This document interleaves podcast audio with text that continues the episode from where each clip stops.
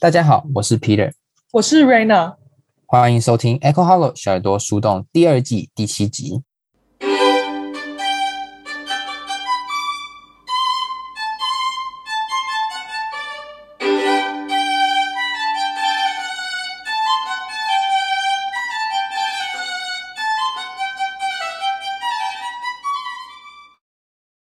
欢迎收听 Echo Hollow 小耳朵树洞，我们希望透过轻松浅显的方式带大家吸收书中想要传达的理念，以及他们对于我们日常生活能带来什么样的影响。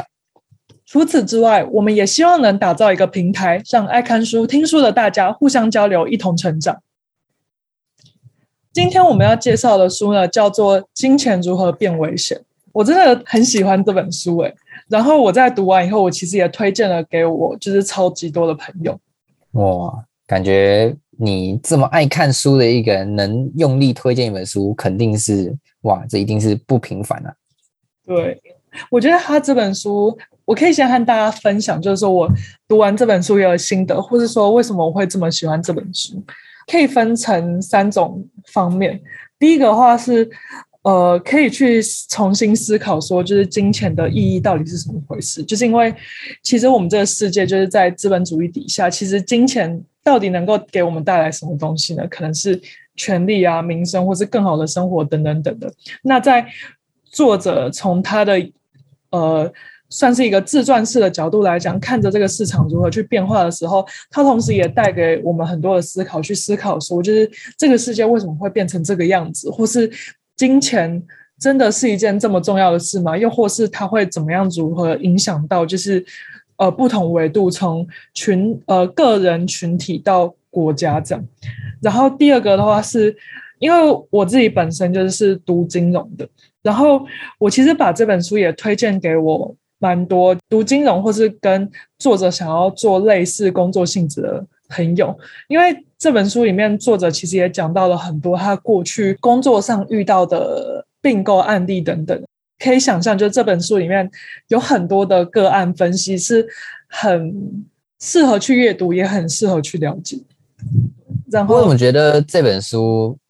听起来有点像就是一本金融百科全书的感觉，好像什么都有讲到，就是不管是你说以前的呃写一些金融界发生的事情嘛，那再来呢还有就是近来近年来发生的变化，以及他可能自己遇到的个案什么的，感觉就很像一个一个一个金融指南嘛，就是在金融界生存指南之类的感觉。对，所以其实这也是为什么这本书其实坦白讲真的蛮厚的，它大概有天哪，它大概有到五百页左右。我觉得它大概是呃我们上一期介绍那种心理咨商的那种书里面大概是两倍的厚度吧，就是太厚了吧。我身边的手上的书都才三百多页而已。对，你就知道我这本书其实也花了蛮不少的时间去读它，因为它里面其实不只是就是告诉我们金钱如何变危险这件事，它其实也讲了很多就是作者自己的反思啊，或是他呃个人的类自传式的在讲述他的经历等等的。然后还有甚至是因为他有一个共同呃作者是一个编辑，然后那个编辑也算是呃。润饰了很多文字，然后也带入了很多例如说抒情啊或者写景去烘托某一些书里面的情绪。还有抒情跟写景，对，这是这个是一个什么都有就对了。对对对，就是你想要把它当做一本，就是你是一个呃财经系的学生，你想要把它拿来当做让你更了解市场的知识可以，你只是想要了解这个金融市场华尔街到底是如何的邪恶，为什么会变成这样也可以，或者你只是想要读一本有趣的人物自传，哎，也可以，就是一本你想要什么样子的想法，就都可以满足你的一本书。哇，好酷哦，好期待哦！你赶快来介绍一下这本书吧。哦，那我们先从作者介绍开始好。那这个作者他叫做呃克里斯多夫·瓦雷拉斯。那他其实和一般那种在我们想象的话就富豪不太一样的是，他其实是一个从蛮平凡的中产阶级出身的一个青年。那他们家其实他算是希腊移民家庭的第二代。我觉得他这个人之所以特别的是，虽然他出生是在一个蛮平凡的希腊移民家庭里面，但其实他在华顿商学院，就是美国常春藤名校里面一个很厉害的商学院的 M B A 学程毕业以后呢，他就到了一间投资银行去做了交易室，然后在转正职以后被移到了投资银行部门，做了企业并购，然后在里面就是不断爬到了一个非常高层主管，就是可以决定别人薪水的那个角色以后呢，又到了二零零八年自己离开了原本的公司，出来创立了私募股权公司。就也就是说他其实是一个事业很成功的人，可是他为什么能够做到这样子呢？就他其实也不是有背景，但我觉得我在读完这本书以后，我自己的心得的感觉是，他是一个相当诚恳、诚实、踏实，而且又很善待他人的人，而且他对这个世界有非常敏锐的觉察或是反思，就也就是为什么他最后也能够写出这本书。欸，可是你刚才不是说他念 Wharton 吗？你还说他没有背景，感觉就背景很硬的感觉。哦，没有，他好像可能也坏也不能这么说，他其实在大学的时候也不是从一个非常厉害的名校毕业的。对，哦哦 ，OK， 对，对，就是，但是后来才就透过努力，然后才读到。哦 ，OK， 了解。我觉得这很像我们上上次介绍的那本就是《懂钱滚钱》嘛，那也是就是那个奈及利亚移民就在讲移移民这个移民阶级的翻身的故事这样子。嗯，对。我我刚才我刚才也想到了，就是我们那一集在跟 Audrey 讲的时候，不是一直讲到一个就是风格成就一个人的伟大吗？你是说穷查理那一本吗？对，穷查理那一本，我觉得这本里面也是，欸，就是克里斯多夫他的那种风格嘛，或是他的思考还有价值观等等，就也是让我觉得说，哇，就是我真的能够理解为什么这个人可以变得这么的厉害，或是伟大。对。那这本书到底在讲什么呢？其实在这本书的推荐序的地方，我觉得有一个很好的形容，他就说这本书是金融界的阿甘正传。哦，这个比喻有点有点呃，这个叫怎么讲，有点 ambitious 哦。对，就是因为大家在呃，大家应该差不多或多或少有听过是有看过阿甘正传。那阿甘正传其实就是从那个阿甘的人生里面就也有带到很多就是美国的发展，就是好像从社会现象之类的。对，从像是阿甘后来去当兵啊，那时候越战，然后到后来遇到了嬉皮文化，然后再到更后来的变迁。所以在这本书里面同时也是从克里斯多夫他自己的一路上的发展还有人生的轨迹上面，同时也是跟这个金融市场的变迁是很吻合的。因为克里斯多夫他其实对金融业的第一个接触是他在美国银行做一个算是借债的 sales 的这个角色。那从他到那里的时候，其实整个金融市场里面甚至是没有电子试用表的这个东西，但从他就是不断的越深入了解，或者甚至直接在这个市场上工作的时候，他遇到了很多次的大衰退，那也遇到了两千年的网络泡沫化，然后再到二零零八年的金融海啸，然后还有到最近的这种比特币啊，然后网红时代的来临等等等等。就所以它其实是一个非常适合来见证，或是说来和大家说明说这个金融市场到底是如何变迁或是影响我们的一个角色。诶，我有个问题哦，所以它、嗯、它是这本书是什么时候出的？啊，它是它里面还有提到比特币区块链的事哦。这应该算是一本新书，就是它的中文版是在呃今年的三月出版的。哦，这么晚哦。对，所以是一本真的非常、okay. 就是真的很晚才出版的一本书。那它真的是应该是涵盖了非常非常长一段的这个金融历史。对，虽然这本书只有仅仅的十章加一个呃序章而已，就却占了大概快五百页左右，大家就知道这个内容真是含金量很高啊。嗯嗯嗯。那那那那我们来讲一下内容哈，我好我我好期待哦。好，那我们先从金融如何变危险这件事的话，其实因为我们现在只要想到金融嘛，或者说其实我作为一个财经系的学生，我在还没有理解到就是这个产业到底在干嘛的时候，我就已经知道好像华尔街是一个很可怕的地方。就大家就会讲说什么哦，华尔街就是很可怕啊，然后就是什么都在做一些就是台面下就是看不到的什么黑交易啊，或是说那里就是一个非常就是向前看，或是呃只为了金钱在生活的一个地方。但其实作者就在写这本书的时候，他就说他觉得其实华尔街所有的坏构想呢，起初其实都是利益良善的。嗯，这这个这个这个我我我蛮想知道为什么的。嗯，我觉得比起说就它其实是利益良善，就是我觉得它的良善应该更正确的来讲，它其实是为了我们好，或是说它是有一个正向的目的在。我们是谁啊？呃，我们应该说就是整个市场或是整个社会这样子。就比如说以就是这个作者他一开始在做的是一个在美国银行做一个算是债券的 sales 的角色嘛，对。然后他其实呃题外话就是我觉得这个故事就是已经是很有趣了，就是因为这个作者他其实面对的客户呢，就是要借款的对象其实是一群钻石商，就是专门在卖钻石的商，就他的 client 是钻石商，他的 client 是钻石商。然后他在在所罗门兄弟的时候吗？呃，不是不是，是在他在美国银行的时候。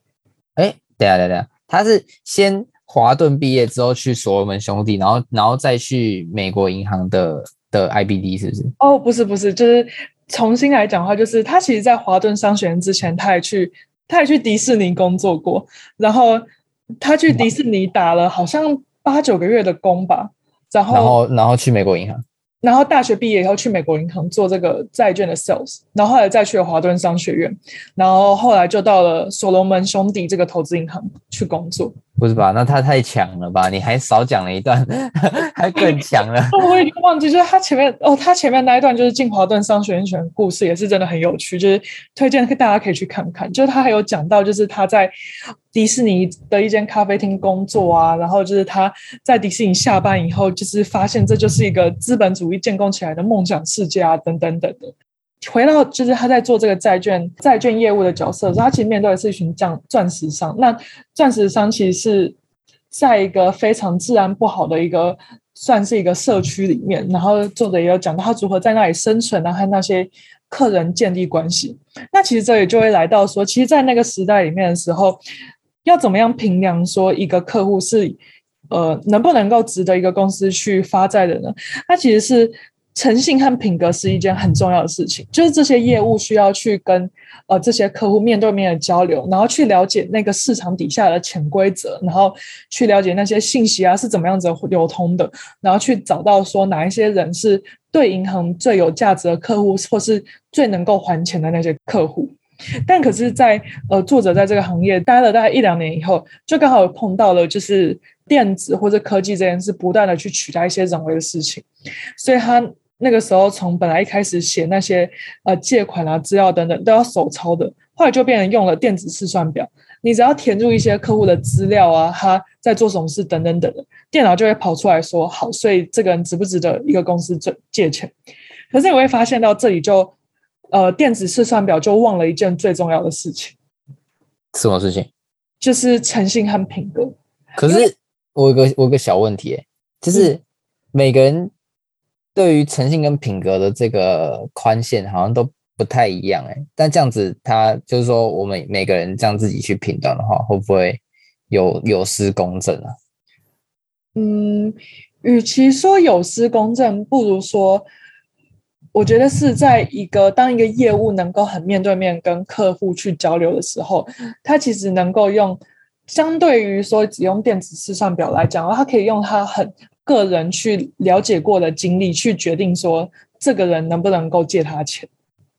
OK， 好，即便说他最后可能会被即便说他可能会被他的客户就是骗啊等等，像这个作者确实也有被一个客户骗过，就那个客户其实最后其实在洗钱，但客那个作者其实没有发现。可是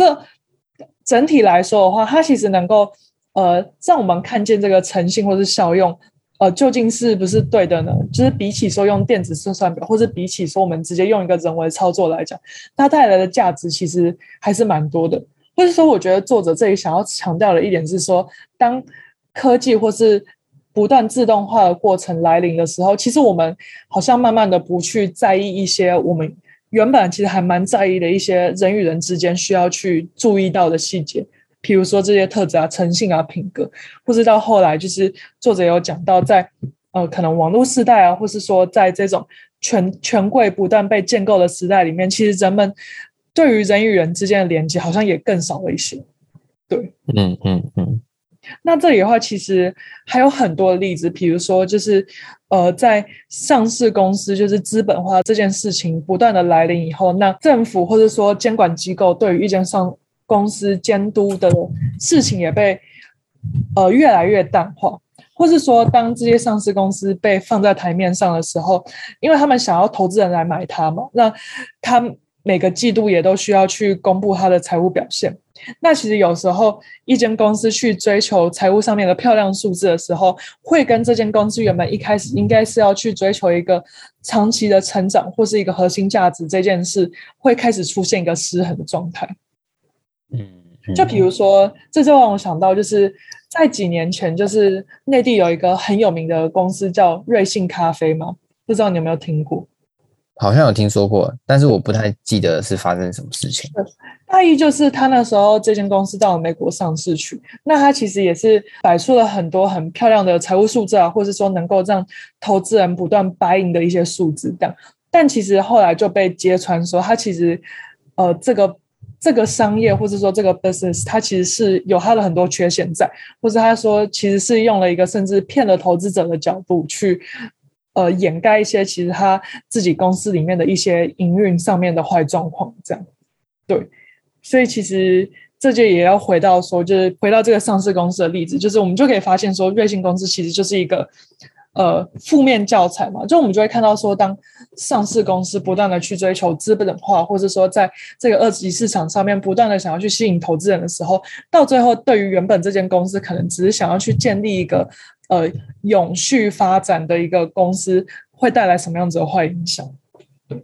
然后这本书里面也讲到很多，包括说就是商业交易制度的改变，那后面也有讲到比较硬的，就是当我们人民跟公共财政变得疏离以后，那官员们能够控制这些资金运用的时候，在缺乏监管还有问责制度的情况下，会怎么样子去危害到比如说纳税人的钱啊，或是说整个政府的财政状况这样。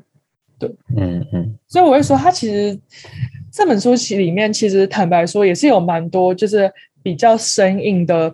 呃金融知识，或是说如果你不是一个在读金融系，或是说你不是在做金融的人的话，读到有些地方的时候你可能会有点失去方向，或是不知道作者在讲什么。那我觉得这个作者也蛮好的，就是他在每一本书的最后都有一个注释的地方，他就会把所有这本书里面他觉得呃，他有讲到的关键字是有需要再对读者多加解释的部分，他都有把它拿出来说。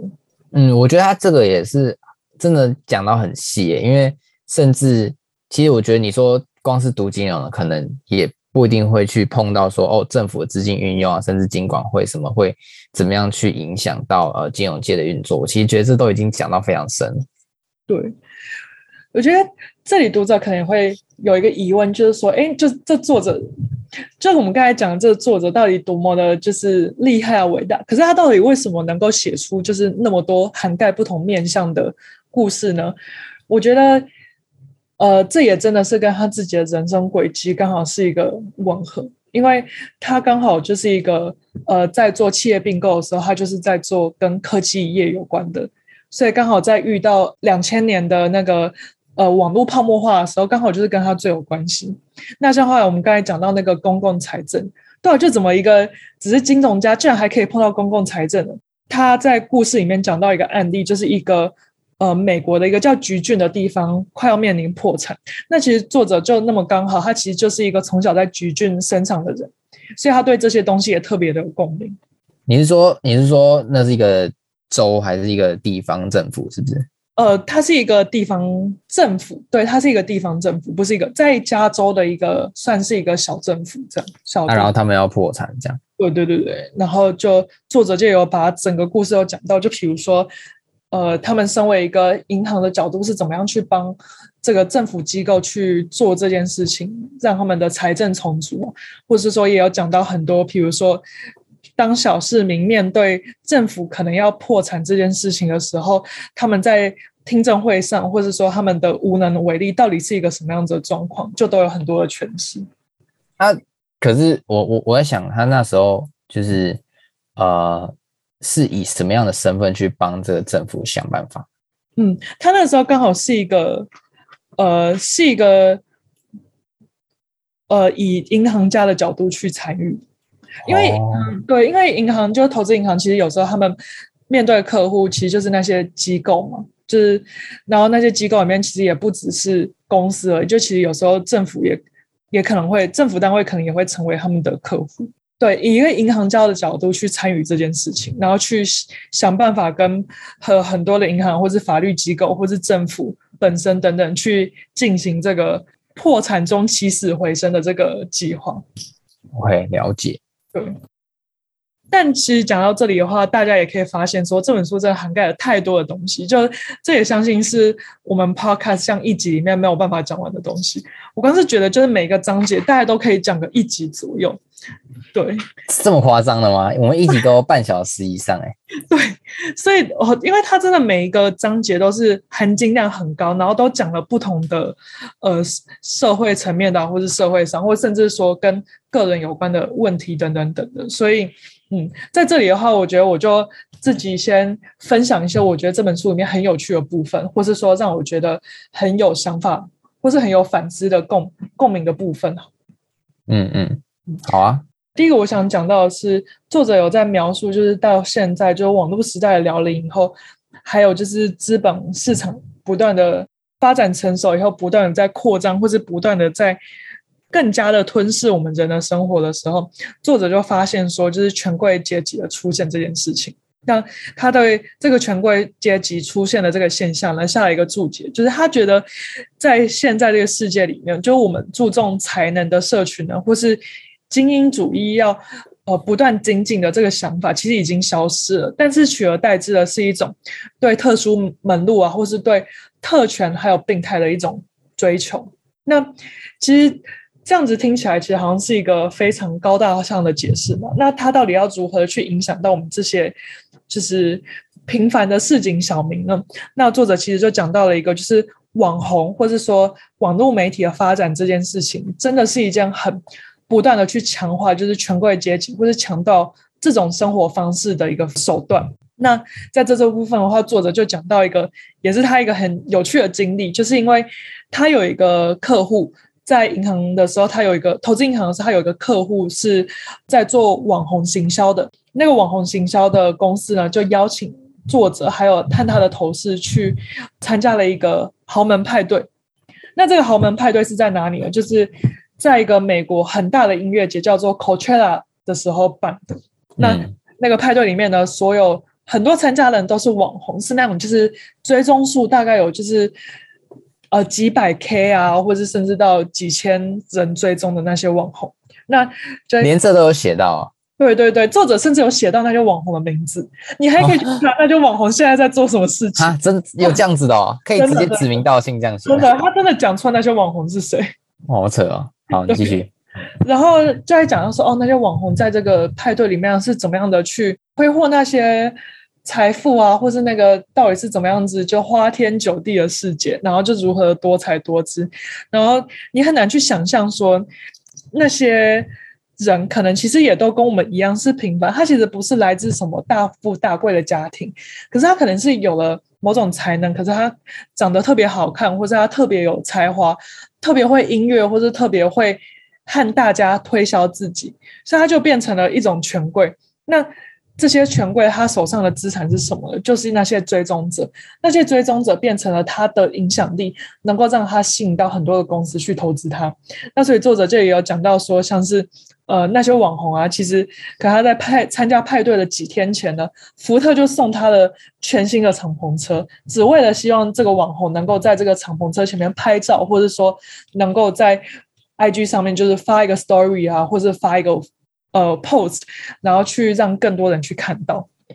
他是对于这样子的一个状态是有进行一个批判吗？还是他只是解释说，哦，现在是这样子的一个生存形态这样？我觉得都有，就是，嗯，其实我觉得这也是这本书里面很有趣的地方，就是它其实在描述一些现象，或者说描述一些行为的时候，嗯，我觉得它有同时很客观的去描述说这这件事情是怎么发生的。但同时我觉得他自己是有在批判，因为他在呃，比如说在权贵阶级出现这最后一章的时候，他其实就去讲到说，就是这种权贵成为一种生活方式的时候，他发现现在所有的人都是去追求这种东西，就是大家想要追求就是那一种呃 I G 上面光鲜亮丽的生活，就是有每天有 party 啊，或是能够穿着名牌，或是打扮自己，做过着很有质感的生活。可是作者又发现说，那和原本或是说几十年前的时候，大家到美国去想要追求那种美国梦，或是实现一个自己梦想，或是实现一个呃成功，或是呃，自我证明的一个可能性的情况其实已经慢慢消失。那我觉得作者自己其实也对于这种现象啊，其实是有一种不胜唏嘘，或是有一种就是难过在啊，是这样哦，我以为只是一种感慨，就是说哦，就是今非昔比，然后就就是怎么讲，现在的权贵跟以前的权贵已经是不一样的。还是你的意思是说他就是其实觉得以前那样比较好？嗯，我觉得我自己读完的感觉是，我觉得他有觉得过去比较好，但原因不太是因为怀旧，而是因为我觉得他觉得世界在走向一个会让人们更匮乏的一个状况。嗯，对，了解。那他讲完，比如说他讲完这样权贵阶级的出现，他他有没有讲说，就是说，哎，他其实觉得你怎么讲，就有没有给一些建议，还是他就只是？呃，描述这样子的一个感受。你刚好问对问题了，就是他其实呃，确实在文章的最后的时候，他有给出一些我们呃一些建议。因为这个权贵这件事情，其实联系到的不只是说就是网红时代下大家就追求的风向，其实这个权贵作者还有讲的另一个就是。当这些权贵阶级形成的时候，权贵阶级想要继续去巩固自己的特权，那巩固自己的特权的时候，你就会发现说有钱的人越有钱，但是没有钱的人其实越难去生活。那又在这种就是网络时代下，或者说呃，所有的讯息不断的被公开透明的不断去被传送的时候，其实对每一个人的内心里面都会造成或多或少程度的一种价值扭曲嘛，就你可能会不断去向往这种权贵的生活方式，或是它可能会让我们去感到不满足，或是说呃，对于生活会越来越难够越来越难得到一种富足的感觉。对，那作者其实在最后的地方就给我们了一个呃分享，这也是我超喜欢这本书的地方，就是我觉得这是我在这本书里面得到就是最有共鸣，或者说最有收获的一部分。对，我我可以和大家分享，就是作者在里面他怎么讲，他就说，呃，想要拥有更好的生活是一件很自然的事情，但是奢侈享受是阻碍经验累积的敌人。那我们需要去，呃，花更多的时间去进行各种的体验，并和周遭的人，特别是那些你觉得和你不一样的人相处。哦，这个这个蛮有趣的哦，我觉得他他可能感觉现在这个生态比较像，大概有点在。很很像逃避的感觉嘛，然后就一直待在自己的舒适圈，但是反而这样子是不能说，就是说现在的生态是这样啊，就也不是说一定不好，只是说可能相较于之前就少了一些呃精进自己的动力等等。嗯，你讲的也是一个方向。我觉得我自己就以我自己个人的感受的话，我觉得这段话之所以会给我一种很很有共鸣的感觉，应该是因为。其实我自己是在香港读书的，对，然后其实我觉得这个城市其实就跟台湾是一个很不一样的地方，因为其实香港就是一个就是金融中心嘛，嗯、大家其实大家其实就是追求一个就是就是钱越多越好的地方，大家就会跟你讲说，你有钱你就可以得到快乐，那你有更多的钱的时候，你就可以得到更多的快乐。可能我在社群软体上，我看到更多人去如何享受自己的生活的时候，我发现我自己好像也变得有一点现实嘛，或是说。那种嫉妒或是对自己的困惑，或是说对一种权贵的渴望，其实是会出现的。但其实我也发现说，那种渴望或是那种不满足的感觉，其实是一件很不健康的事情。呃，我觉得 我, 我认同 你, 你, 你的说法，就是说呃，这个已经是成为一个现象级别的，就是说大家可以毫不避讳，就是假设在台湾读书的朋友们可能会觉得哪有这样子的，大家才就算真的这样想也不会这样说，我跟你说绝对不是，他们是完全毫不避讳直接这样觉得，就是这样，就就这就是这么一回事。只是你你如果你不这样觉得，他们还会觉得啊，你你是怎么样？你是读你是信佛了还是怎么样？对，就是当真的在一个城市，然后你可能你身边的人，就某一个人，他就是一个可能豪华富二代，他每天都去游艇爬，他每天拍的东西就是他去吃了多好吃的东西等等等的时候，真的在那样子的情况下里面，就是就是我觉得人的那种先天性会有的，不管是嫉妒或者不管是对自己的匮乏感，是真的会出来的。但那确实就是一件很病态的事情。所以我觉得作者在这里讲到的话，就其实也给我一种就是很安慰的感觉嘛，因为他同时先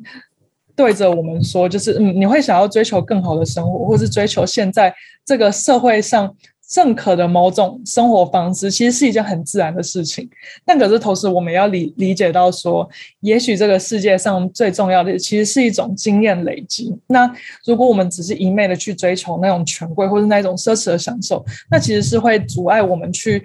探索这个世界上更多的丰富的可能性。所以我们最后还是要回到可能自己身上啊，不断是从日常上去做那些你喜欢的事啊，去不断的去探索，或是跟身边你真的想要接近或是觉得有趣的人相处的时候，就会发现说，其实这个世界上还是有其他的生活方式，或者是有其他的方式去不断的淡化金钱可能在我们身上会造成的那些负面影响。嗯嗯嗯，我非常认同。所以我甚至还把这一句话就直接照下来，然后我也计划就是真的就是一个可能对我自己生活的情况或者在生活的地方来讲，是我会想要把这句话就是不断的拿出来，不断的去提醒自己提醒自己对对对对对对对，就是也是一种不断的去强化自己应该要有的一种 健, 健康价值观的想法。嗯嗯嗯嗯，我非常支持。对，那刚才讲完一个就是非常的戳中我内心的话以后，其实我相信就是每个读者在读这本书的时候，可能也可以或多或少从这本书里面不同的角度或是某一个转折的地方得到一些想法，或是得到一些思考。因为我觉得作者其实作为一个嗯爬到那么高位置的人来讲，其实我觉得他是一个真的很有同理心，然后同时也是很有行动力，也会不断反思的人。所以在跟着他的脚步去不断思考一些事情的时候，就真的可以带给我们一些刺激，或是一些不一样的视野。嗯，这是蛮难得的。其实就是像你刚才讲的话，这种呃，不管是攀比权贵啊，或是这种呃只看钱的这种心态，其实。你说真的，你在那个圈子待久了，甚至像他像作者这样子，在这个圈子混了这么久，还能呃保有这样子的一个思维，我其实觉得的确是哇清流啊，真的。而且我觉得更不容易的一件事是，呃，他其实是一个行动还有倡议者。我觉得你听完这个会一定又会觉得就，就哇，就是这个克里斯多夫真的太棒了，就是 OK， 他他怎么样？对，他甚至是。因为刚才我们也有不断的讲到，就是比如说就是银行啊银行投资银行啊金融界，或者说政府本身是如何的在这个制度底下让整个金钱世界变得走向越来越糟的状态吗？那其实作者呢，他就有甚至创立了一个团体，是想要在培养金融界优秀人才。他们每一年大概会面试或是招收十几到二十个的人。那为什么会从可能美国那么多的人，那么多的在金融界工作，为什么只找那么少的人呢？是作者想要透过这些未来可能成为精英领袖的人，去培养他们呃正确的价值观，或是正确为社会回馈的那些正直的品格，还有呃个人特质。然后他希望去借由这样子培养这些人的时候，也许能够对我们的金融界带来更多正向的影响，不会让大家说可能哦，就是讲到华尔街的时候，大家想到还是那些就是只是要钱的那些就是投资银行家等等等。嗯嗯，所以他其实也是一个就是我觉得也是一个非常有实践力的人，也包括他说他出版的这本书其实也是帮助了很多人去更了解就是金融世界，或是说也真的给我了我们很多的指引。哎，对耶，你这样一说之下，我好像发现其实他这样好像真的是把他的一生的不能说所学，但是就他所体会到的东西都拿出来分享，真的也算是蛮难得，也是算蛮无私的吧。就是我忘记是在哪里看到，反正就是有一个现象，就是说其实越有钱或是越成功的人多半是越自私的，但是我其实我觉得这个我是在呃这个作者身上没有看到，然后我也觉得蛮蛮特别，让我越来越敬重他的一点。嗯，对，真的，这个我真的超级同意。读完这本书的时候就觉得、嗯、啊，不管是要把它当做一本，可能你是一个金融系的学生、财经系的学生，你以后可能想要更了解这个产业，你会想要读它，或是说就是呃，我们就是一般人想要去更理解这个跟我们可能有点脱节的金融事件的，就都是一个很好的书，所以就不得不说这个作者也真的是成就了他的一种伟大嘛。嗯嗯，了解。那以上就是我们对这本书《金钱如何变危险》的分享。其实可以从呃刚才我们和我和 Peter 就聊了那么多以后，就可以发现这本书里面真的蕴含了非常非常多的知识。它不只是告诉我们说金融如何变成一个危险的东西，或为什么金融现在是危险的，它其实也提到了很多，不管是对于金融的资本知识啊，或是对一个呃财经系的学生，或是未来想要在这个领域工作的人、呃、非常有用的一些市场实务的知识。那同时对于只是一般想要更了解这个金融市场的人呢、啊，他也给予了我们很多的指引或是很多的解释。那也再到了更普世的角度来讲的话，这本书也是一本非常有趣然后文笔也非常好的一本自传，那也推荐给大家，也希望大家也可以跟我们分享说读完这本书以后有带来给你什么样子的启发，或是带给你什么样子的想法。那如果你喜欢这集的 podcast， 可以在 Apple Podcast 或 Spotify 上面留下五星好评和给我们的话，也可以时刻关注 Echo Hollow 小耳朵树洞的 Instagram 账号，和我们一起透过看书听书互相交流，一同成长。我们下一集再见，拜拜。